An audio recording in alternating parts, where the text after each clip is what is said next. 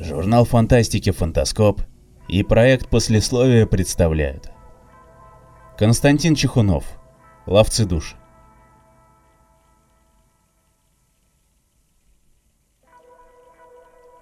Темно-зеленая краска стен коридора местами облупилась, показав грязно-серую штукатурку. Полутемный коридор вел из ординаторской к палате интенсивной терапии. С тех пор, как Сергей стал заведующим реанимационным отделением больницы, ночные дежурства стали обычным делом. Войдя в кабинет, он поздоровался с дежурной сестрой и прошел к кровати вновь поступившего больного. Страшная авария. Новенькая иномарка разбилась в дребезги. Было удивительно, что мужчина еще жив. Сергей всегда боролся за жизнь пациентов до конца. Но 15 лет работы анестезиологом, реаниматологом подсказывали ему, что оставалось бедняги совсем немного.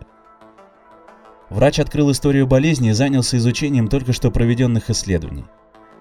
Вдруг боковым зрением он уловил какое-то движение и посмотрел туда. У изголовья умирающего стояла женщина.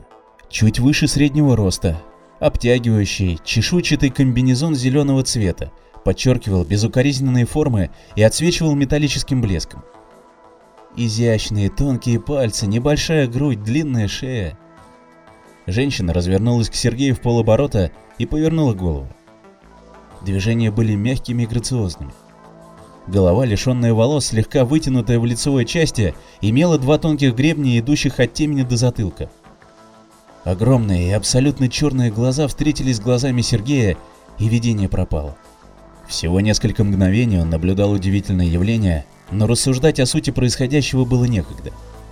Изолиния на кардиографе вытянулась в струну, и доктор бросился к своему пациенту. Сергей никому не рассказал об этом случае, но и забыть его никак не мог. Примерно через два месяца, солнечным зимним утром, сделав назначение своим пациентам, он подошел к окну. Зима началась давно, но снег лег только этой ночью. Смотреть на изменившийся пейзаж было приятно. Внезапно в отражении оконного стекла врач заметил две фигуры, стоящие у него за спиной. Резко обернувшись, он увидел уже знакомую женщину в зеленом в компании мужчины. Формой головы и глазами он был похож на спутницу, но фигура отличалась разительно. Он был невысок, но широкоплеч, с мощными, но короткими и кривыми ногами. Сергей посмотрел на дежурную медсестру, но та листала назначение, не обращая ни малейшего внимания на нарушителя режима. На интенсивной терапии было всего два пациента, один очень тяжелый. Возле него и стояла парочка. «Что вы здесь забыли, да еще и без халатов? Это реанимация, а не проходной двор», — строго спросил Сергей. Медсестра уронила бумаги на стол и в изумлении уставилась на доктора. «Я не поняла, он что, нас видит?» — обратилась гостья к коренастому спутнику. В руках она держала серебристый контейнер размером с небольшой чемодан. Было заметно, что это какой-то прибор. С рядами кнопок предмет мерцал разноцветными лампочками. То, что произошло дальше, повергло Сергея в состояние шока.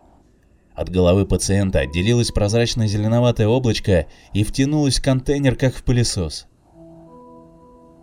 «Ты слышишь меня? Он нас видит!» Снова обратилась женщина к спутнику. Широкоплечий мужчина наконец ее услышал и поднял глаза на Сергея. На мгновение их взгляды встретились, и врач почувствовал, что тонет в глубине огромных черных глаз. «Да, он действительно нас видит», — подтвердил тот. «Позаботься о нем», — бросила женщина, колдуя над чемоданчиком. Гость вытащил короткий пистолет с широким раструбом вместо ствола и навел оружие на Сергея. Доктор бросился к выходу. Последнее, что он заметил, было удивленное испуганное лицо медсестры. А затем наступила темнота. Пришел в чувство Сергей дома на своем диване, но в комнате он был не один. Мужчина средних лет сидел в кресле напротив и листал журнал. «Кто вы и что делаете в моем доме?» – спросил врач. «Успокойтесь, Сергей Витальевич, я вам не враг», – ответил незнакомец. Я такой же человек, как и вы. Вы помните, что произошло?» Вспоминать не хотелось, но Сергей рассказал незнакомцу в двух словах о том, что произошло. «Отлично», — ответил тот. «Значит, мы успели вовремя». «Но кто были эти люди там, в больнице?» Задал доктор, мучивший его вопрос. Их называют и ангелами, и демонами. Все зависит от того, какой расе они принадлежат. А точнее, какое впечатление произведет их внешность на увидевших их людей. Но ни первое, ни второе не отображает их сущности. И кто же они на самом деле? Ловцы душ. Особая каста охотников, занимающаяся поиском и отловом человеческих душ. А что они хотели сделать со мной? Убить? Вряд ли. Они крайне редко идут на убийство, но могут, если есть срочный, хорошо оплачиваемый заказ. Торговля душами очень серьезный и крайне выгодный бизнес. Вам же они только хотели стереть память. Хорошо, что мы вмешались вовремя и сумели их остановить. Не понимаю, кому могли понадобиться наши души? Удивился Сергей. Ну, это вы зря. Впрочем, давайте по порядку, Сергей Витальевич. В нашей галактике существует несколько очень высокоразвитых цивилизаций. Они достигли такого уровня развития, что вам и не снилось. Ну, например, кое-кто из них умеет мгновенно перемещаться на практически любые расстояния. И заметьте, без технических средств. Но ничего не дается даром. Некоторые начали терять способность к естественному размножению. Казалось, чего проще, создал клона и готово. Но не тут-то было. Клон не имеет души, а ее не вырастешь в чане. Она может родиться только тогда, когда мужчина и женщина, зачиная новую жизнь, создают новую душу из частичек собственных. Вот тут-то и было принято решение создать совместными усилиями инкубатор человеческих душ, то есть нашу Землю. Значит, они забирают наши души после нашей смерти? Спросил шокированный Сергей. Именно так. Есть лимиты для каждой из рас и есть платные лицензии на отлов. На этом делаются огромные деньги. Получается, что без нас они и размножаться не смогут? Только некоторые. Но есть и другая категория. Кое-кто решил, зачем напрягаться, создавая полноценную душу, а потом еще вынашивать ребенка, если можно поступить проще.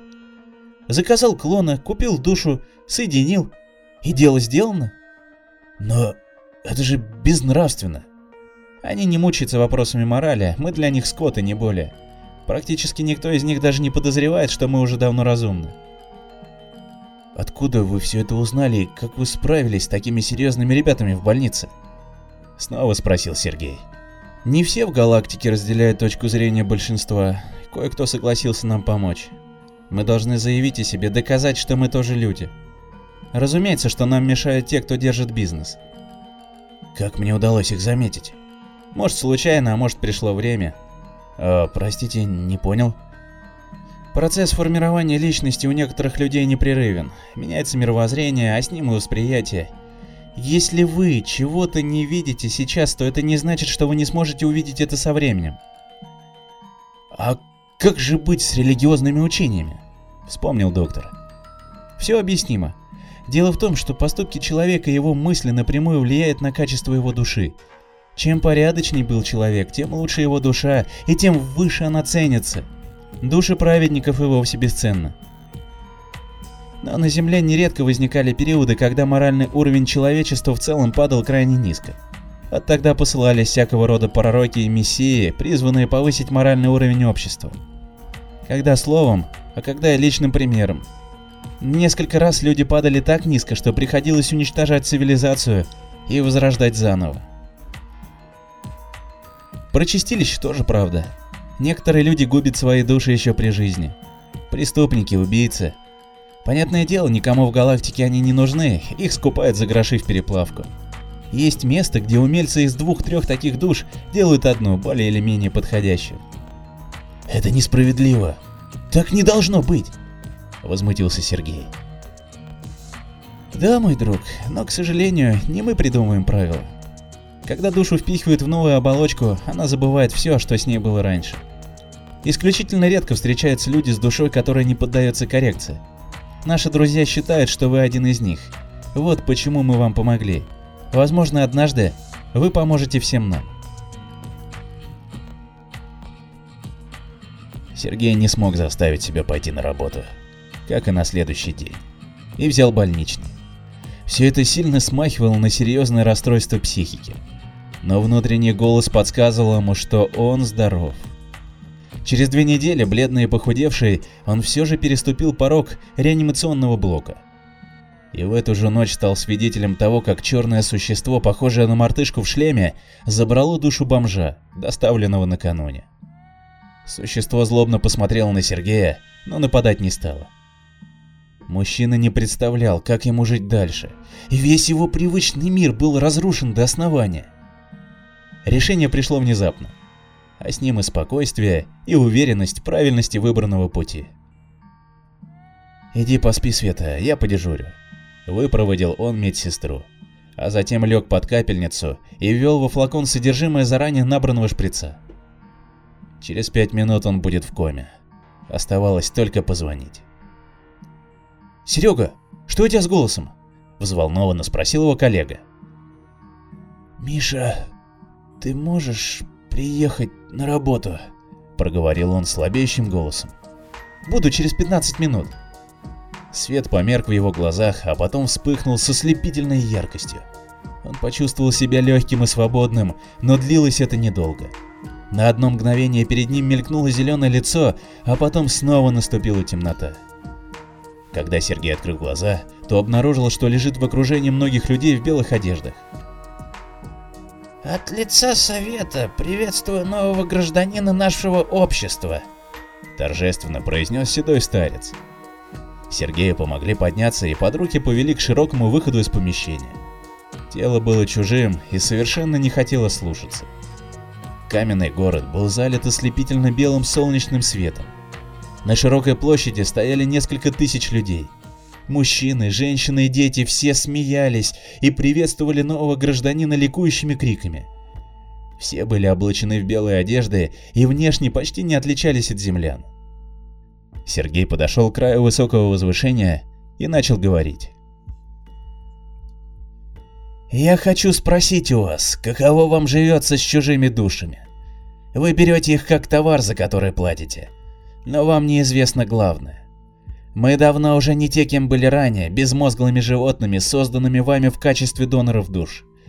Мы стали людьми и так же, как и вы, научились любить и ненавидеть. Мы умеем плакать и смеяться, радоваться и чувствовать боль. И сейчас от лица всего человечества я призываю вас. Оставьте наши души в покое. Когда он снова пришел в себя, то увидел Михаила с дефибриллятором в руках. Рядом суетилось еще несколько дежурных сестер. «Ну и напугал же ты нас, коллега!» С облегчением выдохнул доктор. «Какого черта здесь вообще происходит?» А на следующий день его навестил незнакомец. Не знаю, Сергей Витальевич, что вы там им сказали, но на Галактическом Совете был принят закон, признающий нас разумным видом. В охота на души жителей Земли запрещена. «Значит, мы победили?» – спросил Сергей. К сожалению, не совсем. Спрос рождает предложение. Бизнес ловцов вне закона, но он продолжится. Тем не менее, это серьезный прорыв на пути к победе войне за свободу человеческих душ.